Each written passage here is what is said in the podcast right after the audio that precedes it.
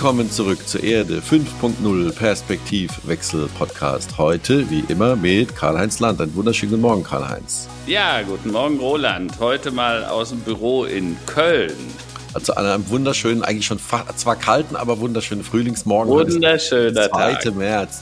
Und wir haben heute wieder einen sensationellen Gast, Buchautorin, Patchwork-Therapeutin, Diplompsychologin. Ich begrüße äh, Katharina Grünewald am anderen Ende. Grüß ja. dich, Katharina. Guten Morgen. Guten Morgen. Wir werden heute sehr viel, glaube ich, interessante Sachen hören zum Thema Patchwork, zum Thema Familie, zum Thema Stress, zum Thema, wie gehe ich damit um mit der Situation mit Kindern. Betrifft ja viele von uns, denke ich mal, bei einer 50-prozentigen Scheidungsrate so über den Daumen gepegelt. Dazu aber gleich mehr. Katharina, von wo aus bist du uns zugeschaltet? Ich bin hier im Homeoffice in Köln also auch das ist aber auch nicht wirklich weit von meiner Praxis hier in Köln-Lindenthal weg. Okay, wunderbar. Na, wunderbar. Dann gehen wir wie immer in die Themen des Tages rein, Karl-Heinz. Was beschäftigt dich heute? Du bist wie immer gut vorbereitet. Ich habe auch so die eine oder andere Schlagzeile mir noch rausgesucht. Schieß mal ja. los.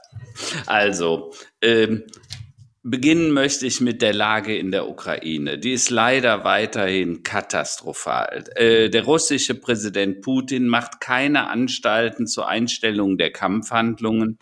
Äh, die Ukrainer wehren sich tapfer. Ähm, ich finde ein bisschen besorgniserregend äh, die Aktion von Sarah Wagenknecht und Alice Schwarzer. Das erzeugt bei mir ein gewisses Kopfschütteln und ich glaube nicht nur bei mir ähm, wie können die beiden im Aufstand für den Frieden, also man muss sich mal überlegen, diese, diese Wortwahl, ähm, äh, den Stopp der Waffenlieferung fordern. Ähm, ganz ehrlich, ich würde mich selbst immer als Pazifisten bezeichnen, aber persönlich halte ich ihre Position für falsch, mhm. für naiv und auch für etwas irreführend. Äh, die Motive von Wagenknecht äh, sind mir nicht wirklich klar. Ähm, China und Belarus fordern ein Friedensabkommen. Das ist jetzt mal relativ neu.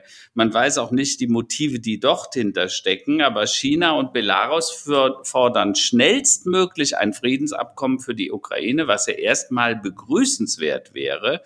Und äh, der Präsident äh, von China, Xi Jinping, und der belarussische Präsident äh, Lukaschenko, der jetzt auch nicht als der größte Demokrat bekannt ist, ähm, haben bei einem Treffen in Peking ihre tiefe Besorgnis über die Entwicklung des bewaffneten Konflikts zum Ausdruck gebracht. Ähm, naja, muss man hoffen, dass es ehrlich meinen.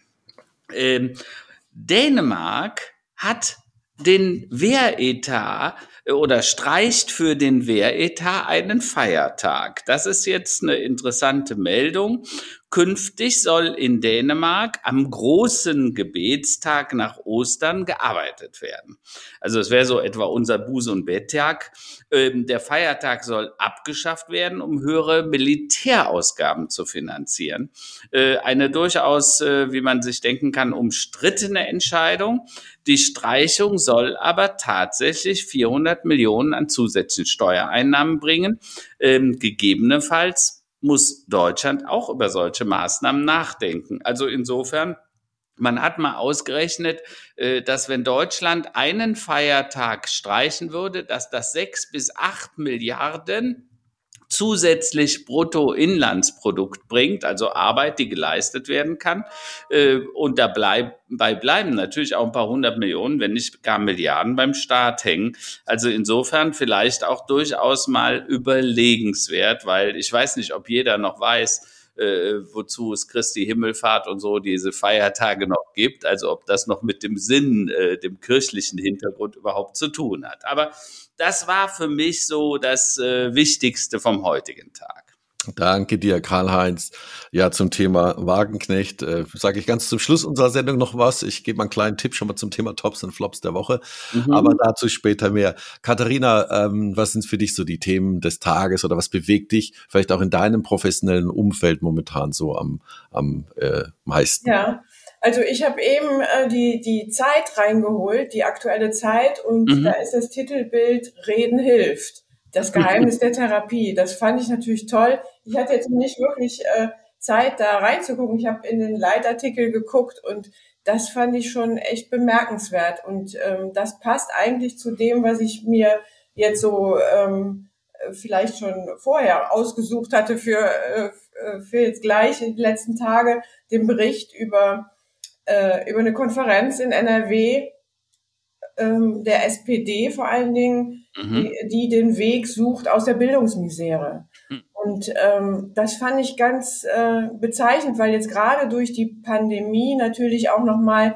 äh, das Ganze, also man könnte ja schon fast sagen, die Bildungskatastrophe so mhm. offensichtlich wird und ähm, da an allen Ecken und Kanten deutlich wird, welche Mängel nicht nur in den Schulen, sondern auch im Lehrkörper oder aber auch, und das finde ich jetzt neu, ähm, in diesem sozialen ähm, Backup, also ob es Lehrkräfte, Ausbildung sind oder Sozialarbeiter, mhm. so dass Kinder und Jugendliche wirklich ja ein äh, absolutes Manko, Mangel haben an dieser Unterstützung im sozialen Bereich und dass durch diese mhm. Corona-Pandemie jetzt einfach nochmal so viel nötiger wird.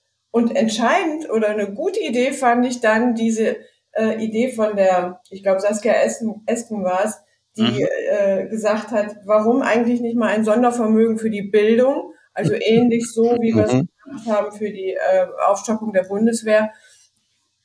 Das finde ich wirklich eine gute Idee und mit anderen Ideen, die schon so in letzter Zeit rumspringen, bin ich da gerade so ein bisschen guter Hoffnung, dass ich da echt mal was tun könnte. Mhm. mhm. Sehr, äh, sehr, ja, wir haben auch schon oft über Bildung und Bildungslücken äh, gesprochen. Also ja, sehr gute Initiative, gute Idee. Ja. Ich möchte noch eine Schlagzeile noch anfügen, Bitte. die mich diese Woche äh, ziemlich begeistert hat. Ähm, kurz mal zum Kontext. Ich wohne ja in der Nähe von Mainz, äh, also in Rheinland-Pfalz. Mhm. Und ähm, ich glaube, dass in Mainz demnächst die Straßen vergoldet werden. Ich sage euch auch warum. Also Schlagzeile mhm. lautet, wird die Impfung gegen Krebs möglich? Fragezeichen, das war im Spiegel Online vor ein paar Tagen. Mhm. Also es geht um eine neue Revolution in der Krebstherapie und darum, dass BioNTech mit Sitz in Mainz äh, in Großbritannien jetzt große klinische Studien mit neuartigen mRNA-Impfstoffen im Kampf gegen Krebs startet. Also bis 2030 bis zu 10.000 Patienten. Da geht es also um personalisierte Medizin, personalisiertes Impfen gegen Krebs, also mhm. vollkommen revolutionäre Dinge, die da passieren. Und das war für mich so eine, eine wirklich positive, äh, Zukunfts, sagen wir, offene und, und ja. äh, äh, ähm, sehr zuversichtliche Schlagzeile, äh, die also, ich interessant finde. Nehme nehm ich gerne kurz auf, äh, ja. vielleicht nur äh, ein Hinweis. Ähm, das spricht ja für unser Thema Startups ja. Wohlstand von morgen. Ja, ne? Weil, ja. wenn wir es mal genau überlegen, BioNTech ist angetreten, den Krebs zu besiegen, genau über diese Verfahren. Dann kam Corona, man hat gewechselt und hat gesagt, okay, dann ziehen wir Impfpräparatentwicklung für Corona vor. Übrigens hat dann sehr erfolgreich geklappt, wie wir heute wissen. Übrigens in einer dramatisch kurzen Zeit, in neun Monaten statt zehn bis 15 Jahren, wie das früher so war. Und das war möglich übrigens wegen künstlicher Intelligenz. Mhm. Und wenn wir das dann mal nehmen und sehen, dass Mainz heute das größte Gewerbesteuereinkommen der Bundesrepublik ja. Deutschland, keine Stadt hat mehr Gewerbesteuereinkommen nur wegen Biontech. Deshalb deine goldenen, vergoldeten Wege, das können die sich bald wirklich leisten, weil die Milliardeneinnahmen durch das Start-up Biontech, was es vorgestern noch gar nicht gab, also mhm. ich überspitze ein bisschen, mhm. Und das bringt mich aber zum Thema, was die Katharina gerade gesagt hat, weil du weißt, Katharina, Bildung ist mir ein Herzensthema seit vielen Jahren. In jedem Buch äh, schreibe ich mindestens ein Kapitel auch zum Thema Bildung. Und meine These ist, künstliche Intelligenz wird das jetzt auch dramatisch forcieren, weil es kann ja nicht sein, ich vergleiche das immer mit der Entwicklung vom Taschenrechner und dem Rechenschieber. Ne? Wir, in den Schulen kommt es mir so vor, als würden wir noch mit dem Rechenschieber arbeiten, obwohl es schon lange den hm. Computer hm. und den Taschenrechner gibt. Äh, jetzt versuchen wir immer noch den Kindern dieses Wissen einzutrichtern, obwohl es Technologien wie ChatGPT, Bing, Lambda, also diese großen künstlichen Intelligenzen gibt. Und meine These ist, die Bildung sowohl für Kinder, für Studenten wird sich jetzt dramatisch ändern müssen, weil du kannst interdisziplinäres Wissen auf Fingerdruck abfragen, also mhm. wirklich mhm. auf Knopfdruck. Ja. Und das heißt, wir werden uns jetzt viel mehr diese Fachkompetenzen, die Medienkompetenzen äh, den Kindern beibringen müssen, als die jetzt wie früher so mit beim Kröpfen der Ente, da wurden denn immer der Mais in den Hals und dann wurde das runtergestoppt. Das war keine sehr schöne Geschichte. Und so ähnlich war das mit dem Kröpfen des, der Kinder, mit dem Wissen alle mussten in derselben Zeit durch dasselbe Wissen durch, egal wo die Talente lagen. Aber ich schätze, da hast du gleich auch noch ein paar spannende Themen. Also insofern, äh, unser Thema KI kommt da auch wieder vor und lasst uns das gleich gerne mal diskutieren. Gehen wir sofort rein. Ich möchte nur noch mal ganz kurz ergänzen. Also ich wohne in Rheinland-Pfalz, erst seit drei Jahren und ich bezeichne manchmal Rheinland-Pfalz so als das Mecklenburg-Vorpommern des Westens, was natürlich boshaft gemeint ist. Ich liebe dieses Land, ja. Aber das Interessante ist ja, dass Rheinland-Pfalz erstmals jetzt ein Geberland ist in, bei etwas, was man früher äh, Finan äh, Länderfinanzausgleich nannte. Zwar in kleinen Maßen noch, aber dass eine Firma, ja, die Hochtechnologie macht, die Forschung macht, die mit KI arbeitet, die wirklich innovativ ist und was Neues mit einem globalen Unterschied machen kann und dann mal Milliarden natürlich äh, an Gewinnen erzielt, was auch richtig ist, über 1,5 Milliarden investiert wieder am Standort an die Uni und in der Forschung und Labore. Also, dass nur eine Firma so einen mega Unterschied machen kann. Ich denke, das ist das, äh, äh was wir immer vor in, uns vor Augen halten müssen. Ähm, es muss letztlich investiert werden in Bildung, in Forschung, in Entwicklung und dann schaffen wir eigentlich alles zu bekämpfen, inklusive Natur, äh, äh, nein, nicht Naturphänomene, sondern das, was wir der Natur angetan haben, Nachhaltigkeit. Wir haben schon oft drüber gesprochen. Also das macht mich sehr, sehr zuversichtlich und natürlich auch stolz. Und bitte, ich liebe Rheinland-Pfalz, ja, bitte so. Abschließend. Ja. Ja, äh, erzähl doch mal, Karl-Heinz, äh, Katharina und du, ihr habt euch äh, kennengelernt über ein bestimmtes Thema. Äh, sie hat dir ein Buch geschenkt und Katharina hat ja eine ganz besondere, sagen wir, ich als betriebswirtschaftlich würde mal Positionierung bezeichnen als ja. Patchwork, ähm, als erstmal diplomierte Psychologin, aber mit einem Schwerpunkt auf ähm, Patchwork-Therapie. Ja. Ähm, wie habt ihr euch kennengelernt? Erzähl doch mal. Und äh, vielleicht Katharina, äh, wie bist du auf dieses Thema gekommen als Schwerpunktthema für dich? Also vielleicht nur ganz kurz. Wie haben wir uns kennengelernt? Wir kennen uns schon seit vielen Jahren über äh, den Mann, den äh, Stefan äh, Grönewald, der äh, auch eine ganz wichtige Rolle in Deutschland spielt, da vielleicht nachher mehr. Aber die Katharina. Wir haben uns dann mal intensiver abends bei einem Abendessen unterhalten. Und da fand ich das so spannend, was sie A, in diesem kleinen Büchlein, das übrigens Herzzeit heißt, fünf Minuten mehr für die Selbstliebe. Äh, und äh, dann haben wir so ein bisschen gesprochen, was sie macht. Vor allen Dingen das Thema der Patchwork-Beratung, weil viele Familien sind ja so in Patchwork-Familien aufgegangen sozusagen. Äh, aber Katharina, erzähl du mal, wie du A zu dem Thema gekommen bist und B, was dich daran so fasziniert, weil ich, du hast ein paar ganz tolle Thesen, die ich nur sehr unterstützen konnte. Ja, also es ist ja so, dass ich auch, also ich habe Psychologie studiert in Bielefeld und Bielefeld ist eine sehr naturwissenschaftlich ausgerichtete Universität und ich bin da, wie wahrscheinlich viele, ähm, hin verschickt worden, damals noch durch dieses ZVS, was nichts heißen soll. Ich hatte eine tolle Studienzeit, war alles wunderbar. Nur danach hatte ich das Gefühl, so jetzt will ich nach Köln, weil das war immer schon mein Sehnsuchtsort und da bin ich dann hin, ich will mich nicht mehr verschicken lassen. Damals war es dann so, dass eigentlich das anstand in Kliniken, möglichst in Ostdeutschland, äh, äh, da wurden Psychologen gesucht, gerade mhm. Äh, für Kliniken. Und ich bin dann ans Rheingold-Institut gelandet in meiner ersten freien Selbstständigkeit und mhm. habe da meinen Mann kennen und lieben gelernt Mhm. Und bin dadurch in eine Patchwork-Situation geraten, so will ich das jetzt mal äh, andeuten. Und ich war in der Zeit ähm, in der Therapieausbildung, also habe eine Therapieausbildung gemacht hier in Köln, die morphologische Therapieausbildung, die so ein bisschen anders als die klassischen Vorgehen, also die ist sehr wohl aufgestellt für Fälle aus der Markt- und Medienforschung, aber auch für aus ähm, für Gesellschaften, Kulturen, da ist ja mein Mann besonders äh, auch spezialisiert. Und aber auch für ähm, Einzelpersonen ähm, und, und auch Familien. Mhm. Ähm, dazu gehörte eine Lehranalyse und ich lag auch auf der Couch bei meinem Lehranalytiker und da hatte ich das Gefühl, weil ich ja gerade in dieser Patchwork-Situation angekommen war mhm. und natürlich die gleichen Probleme hatte wie alle anderen auch, dass ich da ähm, den ein oder anderen Dreh verstanden habe. Und dann habe ich im letzten Drittel meiner Therapie-Ausbildung ähm, umgeschwenkt und mit den Methoden der Markt- und Medienforschung, der tiefen psychologischen Markt- und Medienforschung, jetzt die Patchwork-Familien auf die Couch gelegt, mhm, untersucht und dann eine Studie gestartet. Und im Prinzip war diese Interviewstudie, die ich dann gestartet habe, eigentlich der Beginn meines, der Entwicklung meines Beratungskonzepts, jetzt mhm. speziell für Patchwork-Familien.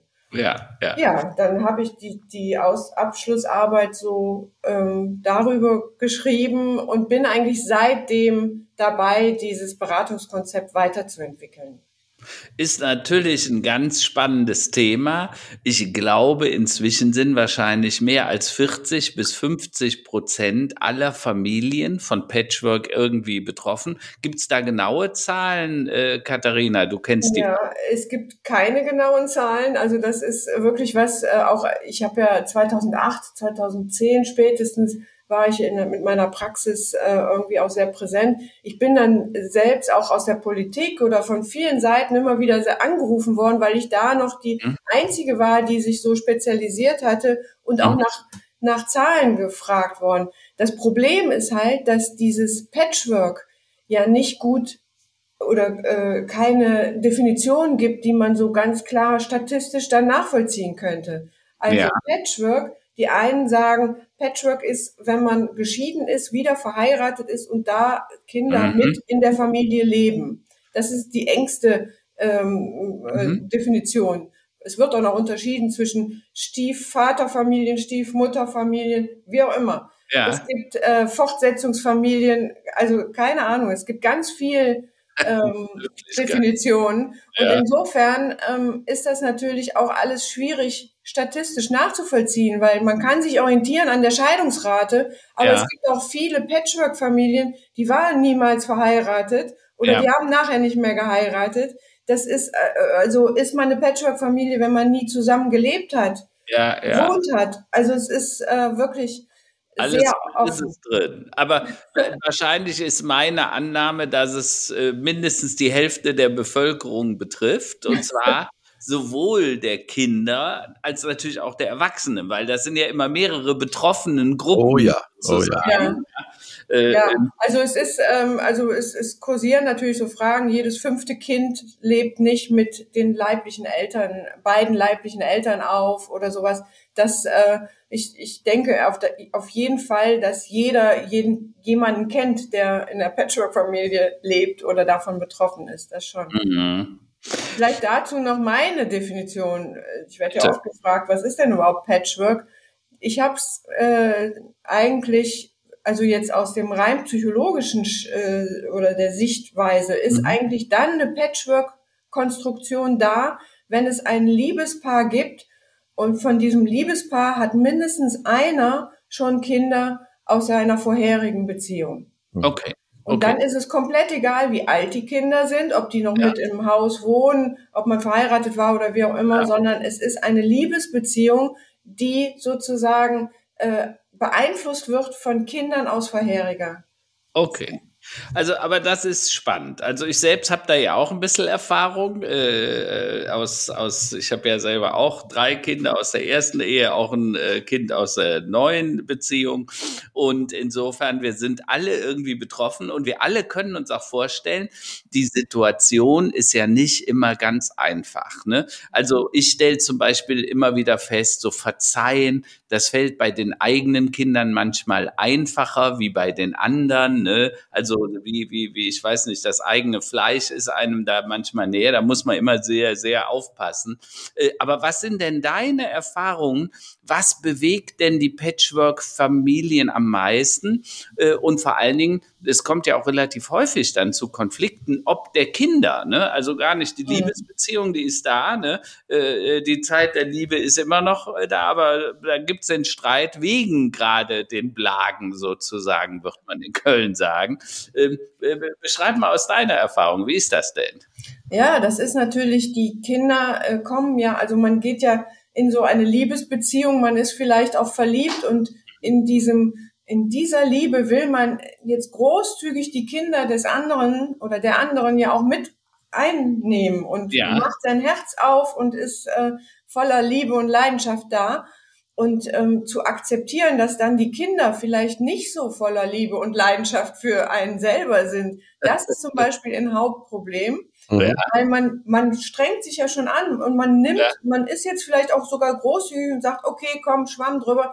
Es ist unser, unser Kind. Ja. ja? Ich gehe in die Erzieherrolle vielleicht sogar ja. oder in die Elternrolle. Und das wird aber jetzt überhaupt nicht gewertschätzt. Ja. Also ja. im Gegenteil. Oh ja, das kenne ich, kenn ich gut.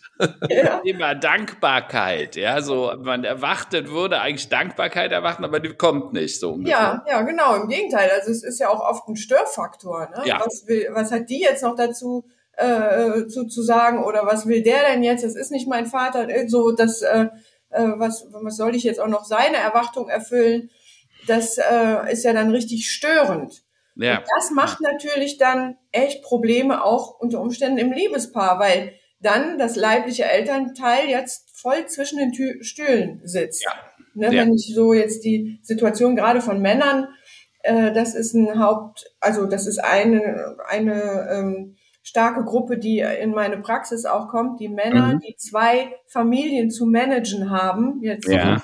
Mhm. Das sind ja oftmals sehr erfolgreiche im Beruf stehende ähm, Führungskräfte, Geschäftsführer, wie auch immer, die aber in diesen privaten Liebesangelegenheiten echt Schwierigkeiten haben, okay. da überhaupt Position zu beziehen, weil sie eigentlich es ja ihrer Liebsten oder ihren Liebsten, sage ich mal, wenn ich die Kinder jetzt auch mhm. als Liebste bezeichne, es recht machen wollen. Ja, klar. Und die auch bis zu einem, also bis zu diesem Punkt jetzt in ihrem Leben ja da ganz gut mitgefahren sind. Mhm. Mhm. Und jetzt auf einmal widerspricht, widersprechen sich vielleicht sogar die Ansprüche von, von der neuen Frau und den Kindern und der Ex, den man ja auch noch immer mit, äh, ja, da bedenken muss.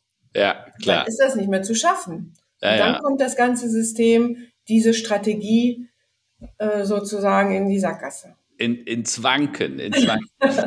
Du sagst äh, gerade ähm, äh, speziell die Leute, die eigentlich gewohnt sind, so Dinge zu managen. Ne? Also, dass man so die Dinge, man weiß, was man zu erwarten hat, jeder fügt sich in sein Ding äh, und dann ist das Rollenverhalten klar und das äh, führt dann zu den Konflikten, weil die Kinder sind da oft nicht bereit. Also klar und ohne jetzt Geheimnisverrat zu begehen.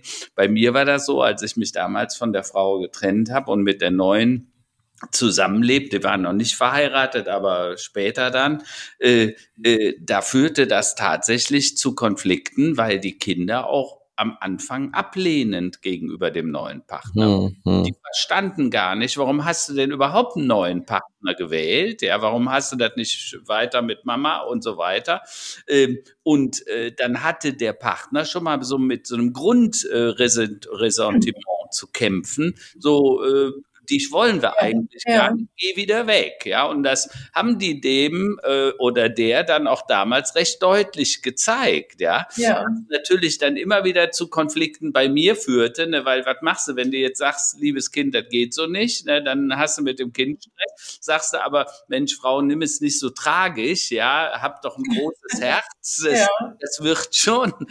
dann sagte die, sag mal, spinnst du eigentlich? Das kann man doch nicht alles auf sich sitzen lassen, was ihr passiert. Ja, genau. Ja, das ist ja jetzt eine schöne Beschreibung dieses äh, zwischen den Stühlen sitzens ja. und äh, der Ambivalenz, die damit verbunden ist. Ja. Und ja. das ist eigentlich ja mit so ein, so ein Haupt, ähm, ja, oder so ein, so ein typisches Problem.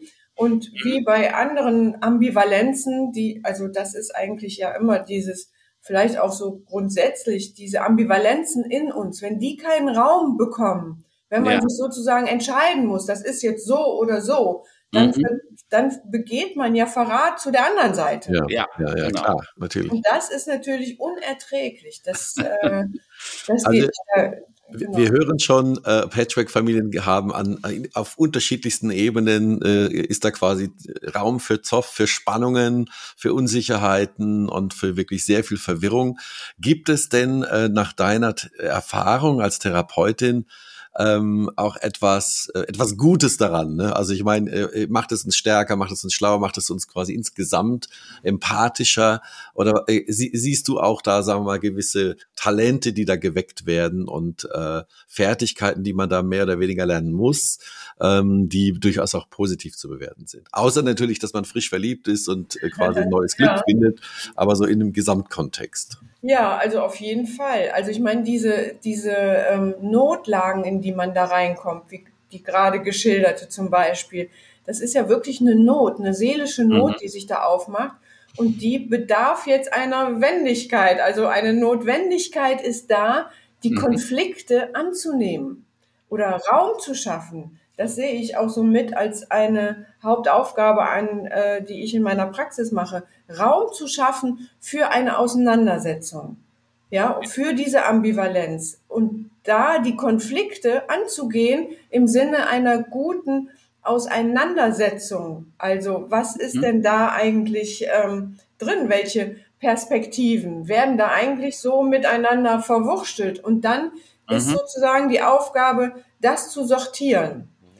Und wenn die Eltern, meistens sind es die, das neue Patchwork-Paar, ähm, was zu mir kommt, wenn die Erwachsenen es gut schaffen, es auch den Kindern dann vorzuleben, mhm. dann ist natürlich, wenn man so will, Patchwork wirklich ein richtig tolles Persönlichkeitsentwicklungscoaching. Äh, Und das, wenn man will, lebenslang. Und äh, man lernt natürlich dieses voneinander unterscheiden, also die Baustellen mhm. voneinander zu mhm. trennen. Also es sind ja alles Trennungsfamilien ja. und oftmals hat man die Trennung, die, die Menschen kommen ja, weil sie damit vielleicht auch ein Trauma haben. Mhm. Und äh, ich versuche sozusagen das produktive Prinzip der Trennung wieder hervorzuholen, nämlich ja. es ist gut und richtig, die Verantwortungen voneinander zu trennen mhm. die Baustellen zu trennen, zu sortieren. All das sind Qualitäten, differenzieren, gut mhm. zu unterscheiden, die mhm. Perspektiven zu äh, wirklich differenzieren. Und das ist etwas, wo ich dann äh, mit der ganzen Familie oder mit dem Paar, je nachdem wer da ist, ähm, die Menschen an die Hand nehme und das gemeinsam erstmal tue, mich mhm. einfühle in jede einzelne Perspektive. Ja. Äh, euer Podcast heißt ja auch Perspektivwechsel. Genau. Das ist eigentlich mein tägliches, äh, meine tägliche Arbeit. Äh, Katharina, wenn du das so sagst, ich finde das gut, äh, dass du sagst, tatsächlich kann das uns sogar stärker machen. Ne? Einfach weil diese Konfliktfähigkeit, den Umgang mit Komplexität, in deinem Büchlein schreibst du auch, das Leben und unser Alltag sind komplex. Wir leben in äh, vielen Zusammenhängen und Rollen gleichzeitig und jeder Bereich ist mit Ansprüchen und Erwartungen verbunden. Mhm. Lasst uns mal über die Erwartungen gleich. Aber vorher, es gibt ja immer eine böse Geschichte, lasst uns das auch offen ansprechen. Bei Trennungsfamilien kommt es oft zu finanziellen Problemen. Ja? Also man hat gemeinsam sich was aufgebaut, gemeinsam ein Haus gekauft, finanziert, das klappt auch alles, ne? bleiben sogar noch ein paar hundert Euro übrig für den Urlaub. Jetzt auf einmal brauche ich aber eine zweite Wohnung. Äh, Papa oder Mama ziehen aus, äh, äh, die Kosten steigen, äh, dann gibt's auch noch Streit um den Unterhalt, weil sie oder er meint, er zahlt oder sie zahlen zu wenig und mhm, bla bla bla. Mhm. Und und dann kommt es ja oft auch zu finanziellem Knatsch. Äh, jetzt ja. ist die Frage, äh, Ursache, Wirkung. Was siehst du? Ist es denn häufiger der, die finanzielle Auseinandersetzung, die dann zum, äh, zu dieser Auseinanderdriften führt oder die den Konflikt noch schlimmer macht? Äh, oder sagst du, nee, es sind oft diese Betroffenheit, dieses, der eine, meistens ist es ja so, der eine wird verlassen und der andere, äh, der hat es schon länger geplant oder der hatte schon länger keine Lust mehr, ja? Äh, äh das ist das, was ich immer höre. Wie, wie schätzt du das ein, jetzt deine Erfahrung? Was was sagt, sagst du dazu? Also es gibt ja diese ganz ähm, faktischen Gegebenheiten, wenn wenig Geld da ist, dann ist es natürlich noch mal viel viel schwieriger. Da kann man nicht sagen, ja komm, ich gönne es dir und fertig. Da kann man nicht so großzügig sein, wenn ich es zum Leben brauche.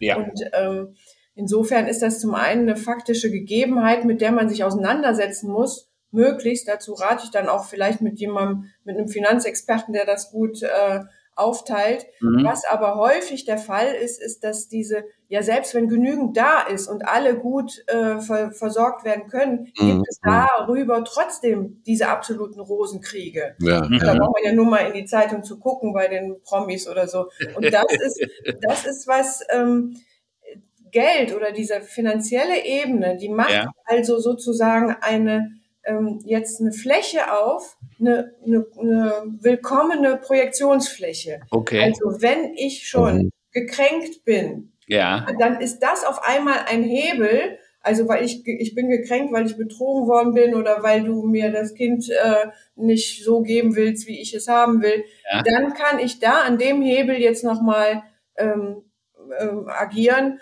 und dir auf dieser Ebene wieder einen reindrücken. Und das also Schmerz zufügen ist eigentlich ja. Rache dann sozusagen. Ja, ja, aber das ist ja häufig okay. so, es wird was abgerechnet oder es wird was ähm, verhandelt, ich zahle es jemandem heim. Also da sind ja auch die Begrifflichkeiten schon sehr ja, ja, ja, finanziell. Gemeint ist aber immer eher diese seelische Ebene, wo man sich nicht mhm. versteht, wo Kränkungen, Missverständnisse nicht behandelt, nicht gut behandelt worden sind. Ja, ja, ja. Naja, jetzt ist das ja wie immer im Leben. Äh, du sagst das ja, Perspektivwechsel sind immer mehrere Seiten, die zu betrachten sind. Äh, die finanzielle Seite, aber natürlich die Verletztheit. Und die Verletztheit bei mindestens mal dem in Anführungsstrichen verlassenen Partner in äh, und auf der mhm. anderen Seite aber auch die Verletztheit bei den Kindern, ja, mhm. weil Kinder, die finden das oft auch nicht gerade schön, wenn Mama oder Papa auf einmal mit einem neuen Lebenspartner da stehen und dann auch noch relativ schnell oder offen äh, mhm. ihr Leben bringen, ne? weil das ja. sind immer zwei Seiten. Der eine sagt, okay, ich schone die Kinder jetzt erstmal drei Jahre, die kriegen den neuen nicht zu Gesicht, ja. ja. Äh, kann eine Strategie sein. Bei mir war das ehrlich gesagt nicht der Fall. Also ich habe relativ schnell den neuen Partner mit einbezogen, weil ich dachte, dass das äh, das hält und äh, das wird auch länger dauern.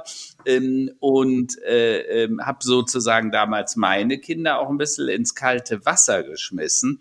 Äh, die Frage, was gibt's da eine grundsätzliche Empfehlung? Was würdest du sagen? Eher schnell oder eher warten und langsam heranführen?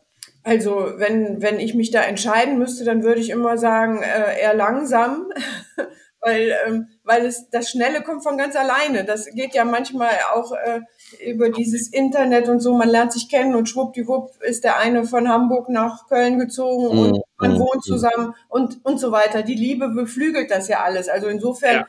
würde ich immer erstmal ähm, ein bisschen bremsen. Aber das, was du ansprichst, ist natürlich eine Sortierarbeit, die da im Vorfeld gut äh, ähm, notwendig ist und damit verbunden eine Einschätzung, also sortieren und einschätzen der Verantwortung, die sowohl die Kinder schon übernehmen können, also es ist natürlich eine andere Situation, wenn die Kinder schon selber ähm, erwachsen sind oder ähm, groß, wie, wie, je nachdem wie alt sie sind, mhm. oder aber auch ähm, wenn du sagst, ähm, ich war mir sicher, das hält, ne, dann ist das ja etwas, wo man auch die äh, Beziehung schon mit belastet, also in Verantwortung nimmt. Ja.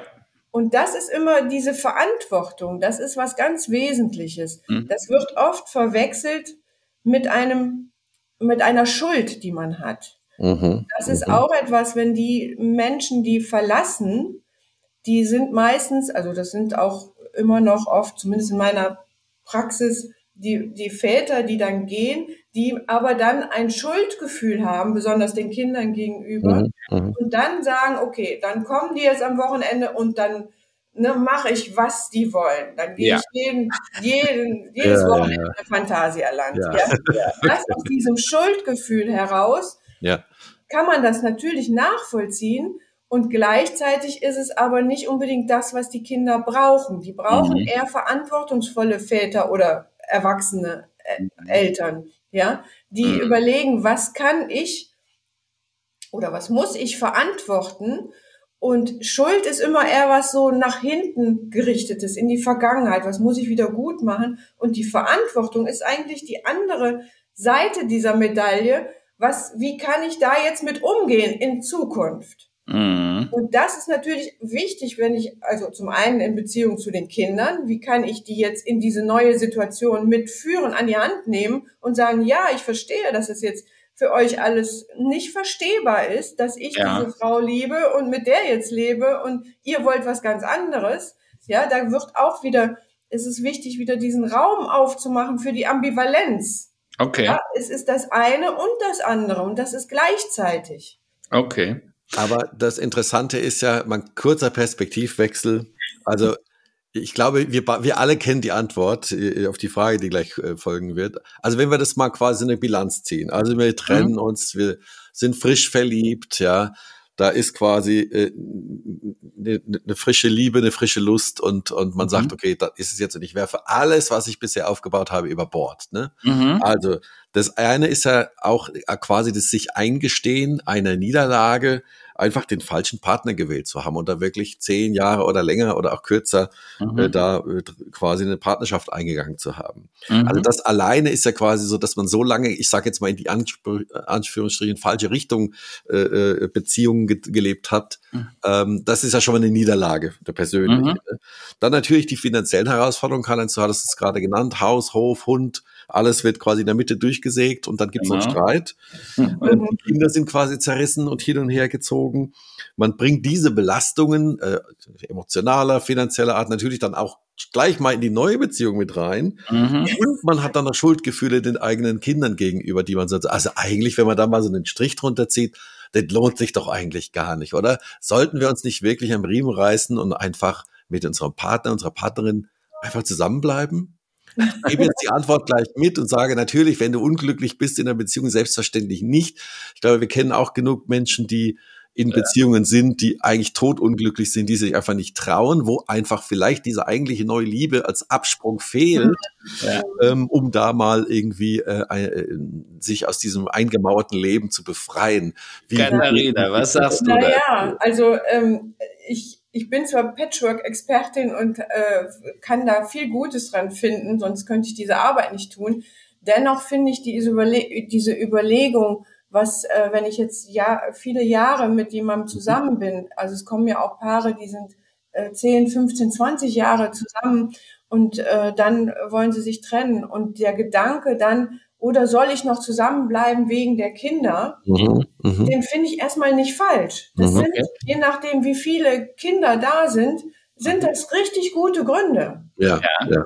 Und dann muss man auch wieder in diesem Raum, den man dann aufmacht, dadurch, dass man vielleicht in die Beratung oder Therapie geht, äh, abwägen. Was, also es sind ja wieder diese Ambivalenzen. Ich will meinen, äh, meinen Kindern den Vater nicht nehmen oder wie auch immer oder dieses äh, sichere Elterngefüge und ich bin unglücklich und halte es nicht mehr aus. Mhm. Das ist etwas, das muss man dann gut abwägen und natürlich auch überlegen, was will ich jetzt meinen Kindern vorlegen, mhm. Ne, dass ich unglücklich nur wegen, weil ich mich ja, ja. so verpflichtet fühle, da bleibe oder aber ist es vielleicht etwas, wo ich auch meinen Kindern die Erlaubnis mitgeben darf, mhm. wenn es dir nicht gut geht, dann sorge für dich. Und es kann sein, dass du dann entscheidende Veränderungen in deinem Leben mal durchführen mhm. musst. Und okay. das, das tut manchen weh, aber wenn du es verantworten kannst, mhm. ist das in Ordnung. So geht Leben, so ist das Leben. Mhm. Aber Katharina, wenn du das jetzt so sagst, ähm, äh, wie findet man denn raus, ob es noch geht oder nicht? Jetzt bist mhm. du ja Therapeutin. Ich glaube, du bist, kannst da wichtige Unterstützung geben, weil du einfach die Erfahrung hast aber der Einzelne, äh, der weiß das jetzt gar nicht. Also ich weiß damals, äh, die Gefühle, die sind ja dann tausendfach. Ne? Auf mhm. der einen Seite tatsächlich, bei mir war es damals eine neue Liebe, ja, und wir alle wissen, Liebe, das ist so ein bisschen biologisch-chemisch Unordnung, ja, also bist eigentlich ja. im totalen Chaos, ja? ja, da stimmt nichts mehr so ganz richtig, ja, du bist auch selber unsicher, was das ist das zweite ist dann die Verantwortung gegenüber den Kindern, ne? also äh, drei Kinder, äh, eine Frau. Ne? Ich sag mal, darfst du äh, weil du nicht mehr glücklich bist, vier andere unglücklich ja. machen. Das ist ja auch eine ganz ja. wichtige Frage. Ja. Und, naja, äh, naja, Moment, wenn du diese Frage so stellst, dann steckt da ja schon was drin. Darf ich, also bin ich verantwortlich für das Glück der anderen drei, vier? Ja. Und das wiederum ist ja schon ein Grundsatz, ein Glaubenssatz, den es vielleicht zu hinterfragen geht. Weil grundsätzlich bist du nicht verantwortlich für das Glück anderer Menschen. Okay. Ja, sondern das ist etwas, wo man dann schon anfangen muss mit diesem Sortieren. Ja, Natürlich okay. hast du eine bestimmte Verantwortung für deine Kinder, für deine Frau, für das Familiengefüge, mhm. aber und das ist oftmals tatsächlich ja diese Sackgasse, in die viele geraten. Wenn ich meine, es hängt von mir ab, von mir alleine, dass ich die anderen sozusagen glücklich mache, dann bin mhm. ich ganz schnell auf verlorenem Posten. Weil okay. das schaffe ich ab einem gewissen Punkt nicht mehr. Und ja. da hilft es dann, vielleicht auch sich Beratung zu holen oder okay. innezuhalten. Also das muss man jetzt nicht unbedingt in Therapie oder Beratung zu machen. Das kann man auch vielleicht, ich muss innehalten, sozusagen mir diesen Raum schaffen für Ambivalenzen und mich fragen, was kann ich jetzt verantworten, was muss ich vielleicht tun, damit ich damit es mir wieder gut geht. Selbstfürsorge, okay. ja. Das ja, muss natürlich, ja. Ich kann den anderen nur helfen, wenn ich gut aufgestellt bin. Ja, ja. Also, das ist sicher ganz wichtig. Würdest du sagen, also mal abgesehen davon, äh, du sitzt ja in Köln, nicht jeder wird äh, äh, quasi in der Beratung dann mit dir sprechen können. Dafür sind deine Zeiten auch limitiert. Äh, Gibt's denn irgendein Büchlein oder ein Buch oder ein, ein Stück Literatur, was man lesen sollte, was einem so ein bisschen Guidance gibt? Also, wenn Leute sich in so einer Situation befinden, dass sie sagen, okay, jetzt lese ich mal durch, dann kann ich zumindest mal grob sortieren, weil das ist ja oft schon ganz schwierig. Ja, also äh, vielen Dank jetzt für diese Vorlage, weil wenn man in einer Patchwork-Familie äh, lebt oder in einer Konstruktion ist oder sich mit diesen Gedanken trägt, dann kann ich natürlich meine Bücher empfehlen. Ich habe zwei, zwei, Bücher zum Thema geschrieben. Einmal ja. äh, Glückliche Stiefmutter. Ja. Das ist so ein Blick, das ist ein Buch, ein Ratgeber aus der Sicht der Stiefmutter, wobei man durchaus auch als Stiefvater das lesen kann. Ja. Es beleuchtet die komplette Patchwork-Konstruktion und gibt sehr viele praktische Impulse und greift typische Probleme und Fallen auf, die in Patchwork. Äh Aber Katharina, Stiefmutter, ist das nicht ein bisschen so vorbelastet durch die, die böse oh ja. Stiefmutter aus mit dem Apfel ja. und so? Da gab es ja. ja welche Märchen. Ja, genau. Und das ist auch genau der Grund, warum ich das so genannt habe, weil eigentlich ist, wenn man es nur sagt Stiefmutter, dann, ähm, dann ist es eigentlich immer die Böse aus den Märchen. Ja. Und äh, deshalb habe ich den Versuch unternommen, es gibt viele andere Versuche. Mein Versuch ist da ein glücklich vorzusetzen, ja. um diese Stiefmutter da aus diesem äh, ja aus diesem schlimmen äh, ähm, Klischee rauszuholen. Okay, gut. Und ähm, es ist aber äh, wirklich so, ich arbeite ja auch mit den Märchen, weil die mhm. genau diese Ambivalenzen ah, okay. immer ähm, mhm. aufgreifen. Also das ist auch mein Therapiekonzept da, da okay. drin.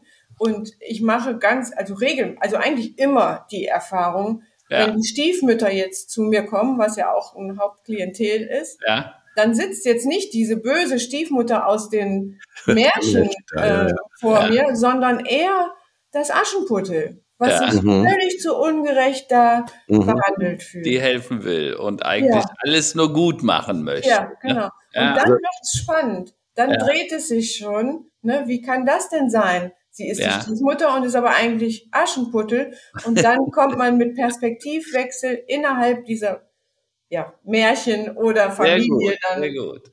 Weiter. Aber du hast noch ein zweites Buch geschrieben. Wie heißt ja, das ist jetzt äh, das Neuere. Also ich habe natürlich auch angefangen, weil so wie die meisten äh, auch erstmal in die Sackgasse geraten, wenn irgendwas mit den Kindern schief läuft oder mhm. die, das ähm, nicht so funktioniert. Mhm. Dafür ist das erste Buch eher. Und das zweite ist aber jetzt so, wenn die Kinder sozusagen die Therapie vielleicht oder das Vorgehen schon so weit ist, dass man sich auf die Liebesbeziehung dann auch fokussieren kann. Mhm, da mhm. kommt das zweite Buch glückliche Patchwork-Paare, heißt das, ähm, wo ich die Liebesphasen beschrieben habe, die eigentlich für alle Paare gelten, aber ja, jetzt nochmal ja. habe ich sie beschrieben äh, mit dem besonderen Einfluss mhm. der Kinder oder dieser besonderen Situation. Also ich wünschte, ich hätte diese Bücher schon gekannt, als ich in dieser Situation war, weil da fühlt man sich wirklich total, sagen wir mal, lost, ja, weil man, ja. man, man, man man wird der alten Beziehung natürlich nicht mehr gerecht, man will der neuen gerecht werden und vor allem wird man,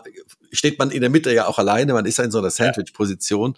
Also da ist immer guter Rat teuer und ähm, deswegen äh, äh, die Bücher ähm, von Katharina Grünewald durchaus mal anschauen. Ihr habt Stellen auch, wir auch in dem Podcast. Ne? Genau, Podcast Patchwork-Geschichten. Den machst du auch mit einem Kollegen zusammen, richtig? Ja, genau. Da nehmen wir uns eigentlich alle zwei Wochen, kommt er im Moment raus, äh, einen Fall vor oder Menschen schreiben uns ihre Situation mhm. und mhm. dann praktizieren wir das sozusagen live, diesen Perspektivwechsel. Ah, super. Okay. Wir gehen in jede Rolle rein und sprechen darüber.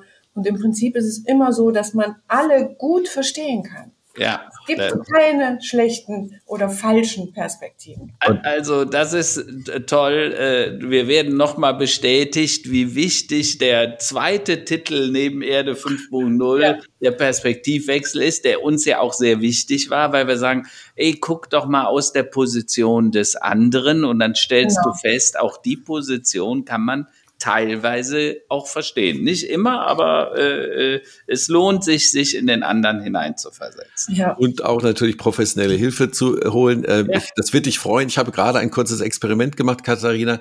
Ich habe ChatGPT gefragt, was können denn die fünf, was sind die fünf besten Lösungen für konf typische Konflikte in einer Patchwork-Familie? Ja. Da wird hier angeboten Nummer eins, Kommunikation, also ja, also ich rede jetzt, ja. ich lese jetzt Sprechen, reden ist immer Regeln und Erwartungen, das gilt, glaube ich, auch für jede Beziehung. Respekt und Verständnis, das ist, glaube ich, auch ziemlich universell. Zeit für gemeinsame Aktivitäten, um Beziehungen zu stärken ne, und positive Atmosphäre zu schaffen. Aber auch der fünfte und wichtigste Schritt, professionelle Hilfe. Denn ich denke, klar, wenn man, wenn man äh, den Eindruck hat und Gesprächspartnerin, Gesprächspartner hat, die einem wirklich da ein bisschen die Luft nehmen, den Druck nehmen und ähm, entsprechend sagen, du bist nicht alleine, das ist ganz normal, mhm. rechts rum, links rum, dann ist schon viel, viel geholfen. Ja. Und insofern äh, ähm, tolles Thema. Und heute haben wir wirklich ein sehr softes, ein psychologisches, ein mhm. menschliches Thema, bisschen weniger KI, ein bisschen weniger Technologie. Aber das macht uns ja auch alle aus. Ist uns äh, ja. natürlich für uns alle auch wichtig. Super. Na, dann kommen wir gerne zu unserer Abschlussrubrik, zu den Tops und Flops der Woche. Ähm, Katharina, möchtest du anfangen als unser Gast? Hast du ja, bestimmt Flops der letzten paar Tage, die für dich wichtig waren? Also ich will das jetzt mal vielleicht so ein bisschen ähm, ja, bündeln. Also mein ganz persönliches Top der Woche war ähm, mein, meine Herzauszeit mit meinem Mann. Wir, wir haben das alle zwei Wochen, nehmen wir uns einfach einen Tag frei. Wow. Und dann ist, äh, ist Zeit zum Reden und manchmal ist das einfach so, wie würde ich jetzt sagen, so dieses Patchen, einfach einfach beisammen sein, die Liebe fließen lassen. Mhm. Manchmal ist es aber auch, und so war es jetzt eher, dieses, dieser Work-Anteil, Patchwork, ja. Ja. ja. wo man dann auch vielleicht selber äh, Probleme diskutiert, Konflikte mhm. nochmal hin und her in den Perspektivwechsel geht. Und das haben wir dann abgeschlossen mit einem äh, Besuch im Senftöpfchen Ach. Und das war, da haben wir die Tina Täuber äh, gehört, Kabarett. Und das ja. war wirklich so ein Moment von Leichtigkeit und ja. der mir so aus der Seele gesprochen hat, weil da aber auch geschrien und äh, geschimpft wurde. Und also das hilft manchmal ungemein. Super, cool. Sehr schön. Karl-Heinz, was waren für dich so die, die, oder gibt es auch noch einen Flop? Entschuldigung, Katharina in Flop der nee, Woche? Das lasse ich gerne so stehen. Okay, dann fange ich mit dem Flop an. Also ihr wisst alle, wir haben äh, vor, eine große Plattform zu entwickeln, SASWorks, Sustainability Works, so eine Nachhaltigkeitsplattform. Und da haben wir einen Förderantrag gestellt. Und jetzt nach über anderthalb Jahren äh, fand dann am 27. Januar eine Aufsichtsratssitzung statt. Da sollte dann entschieden werden über diesen mhm. Förderantrag. Mhm. Übrigens zum dritten Mal verschoben der Entscheid. Ja. Und äh, heute ist der zweite März, also es sind inzwischen vier Wochen, an viereinhalb Wochen vergangen und wir haben immer noch nichts gehört über den Entscheid. Mhm. Und das ist für mich ein Ding, wo ich sage, das ist nicht nur peinlich, es ist auch respektlos den Verantwortlichen gegenüber. Wir haben viele Jahre hier investiert mhm, mhm, und man ist nicht in der Lage, uns zu sagen, positiv oder negativ. Ne? Wir haben natürlich eine mhm. Vermutung, aber ich will das noch nicht äh, rauslassen. Und, aber es zeigt, wie verkorkst unser Staat und unsere Bürokratie eigentlich tatsächlich mhm. ist. Ja? Mhm. Also da muss dringend was passieren, aber es zeigt auch die Disrespektlosigkeit und Unrespektlosigkeit der Verantwortlichen, dass sie nicht mal sagen, hier komm, so ist es und äh, jetzt. Ne? Ich meine, nach vier Wochen sollte man ja mal eine Aussage machen können, Daumen hoch oder runter. Ja. Das war für mich so der Flop. Der Top ist was ganz anderes. Ich hatte gestern eine Sitzung mit äh, Frau Professor Dr. Christa Liedke, die ist äh, äh am mhm. Wuppertal Klimainstitut, also mhm. ist eine Umweltspezialistin. War auch schon Gast in unserem Podcast. Ge genau. Und die Christa äh, sagte dann so ganz nebenbei, ach übrigens, ich muss sagen, ich bin der FDP sehr dankbar, dass sie jetzt den Einsatz von E-Fuels fordern. Mhm, mhm weiß, mhm. ich bin seit langem ein Fan, wir hatten das in eigenen Post, einigen Podcasts auch schon mal gebracht, vor allen Dingen auch wegen der Partizipationsmöglichkeiten, also dass man zum Beispiel die Energie in Afrika erzeugt ja, und sie dann ja, ja. das Schiff hier rüberbringen kann. Ähm, und ich fand es verrückt, weil die Christa ist jetzt ganz bestimmt keine Autolobbyistin. Ja? Mhm, mhm. ähm, und die ist auch nicht FDP-nah, so viel kann ich euch sagen. Aber dass sie diesen Vorstoß macht und das begrüßt, weil sie sagt, was wir uns mit der einseitigen Elektromobilität, und ich spreche nicht gegen immer Elektro, sondern ich sage, manchmal macht das Sinn in Städten. Aber diese Einseitigkeit in der Diskussion und mhm. vor allen Dingen mhm. von der Politik aus EU und Dings, die finde ich schrecklich. Und Christa sagt, das, das wird uns in Teufels Küche führen. Und wenn das eine Klimaspezialistin sagt, dann denke ich, wir sollten da noch zweimal hören und den Perspektivwechsel noch mitnehmen. Also das war für mich gestern so, ein, so eine Erleuchtung, dass so, ein, so eine fundierte Frau, die wirklich Fachexpertin ist, die das sagt, äh, äh, ähm, und, und quasi damit die These von, von äh, Volker Wissing unterstützt.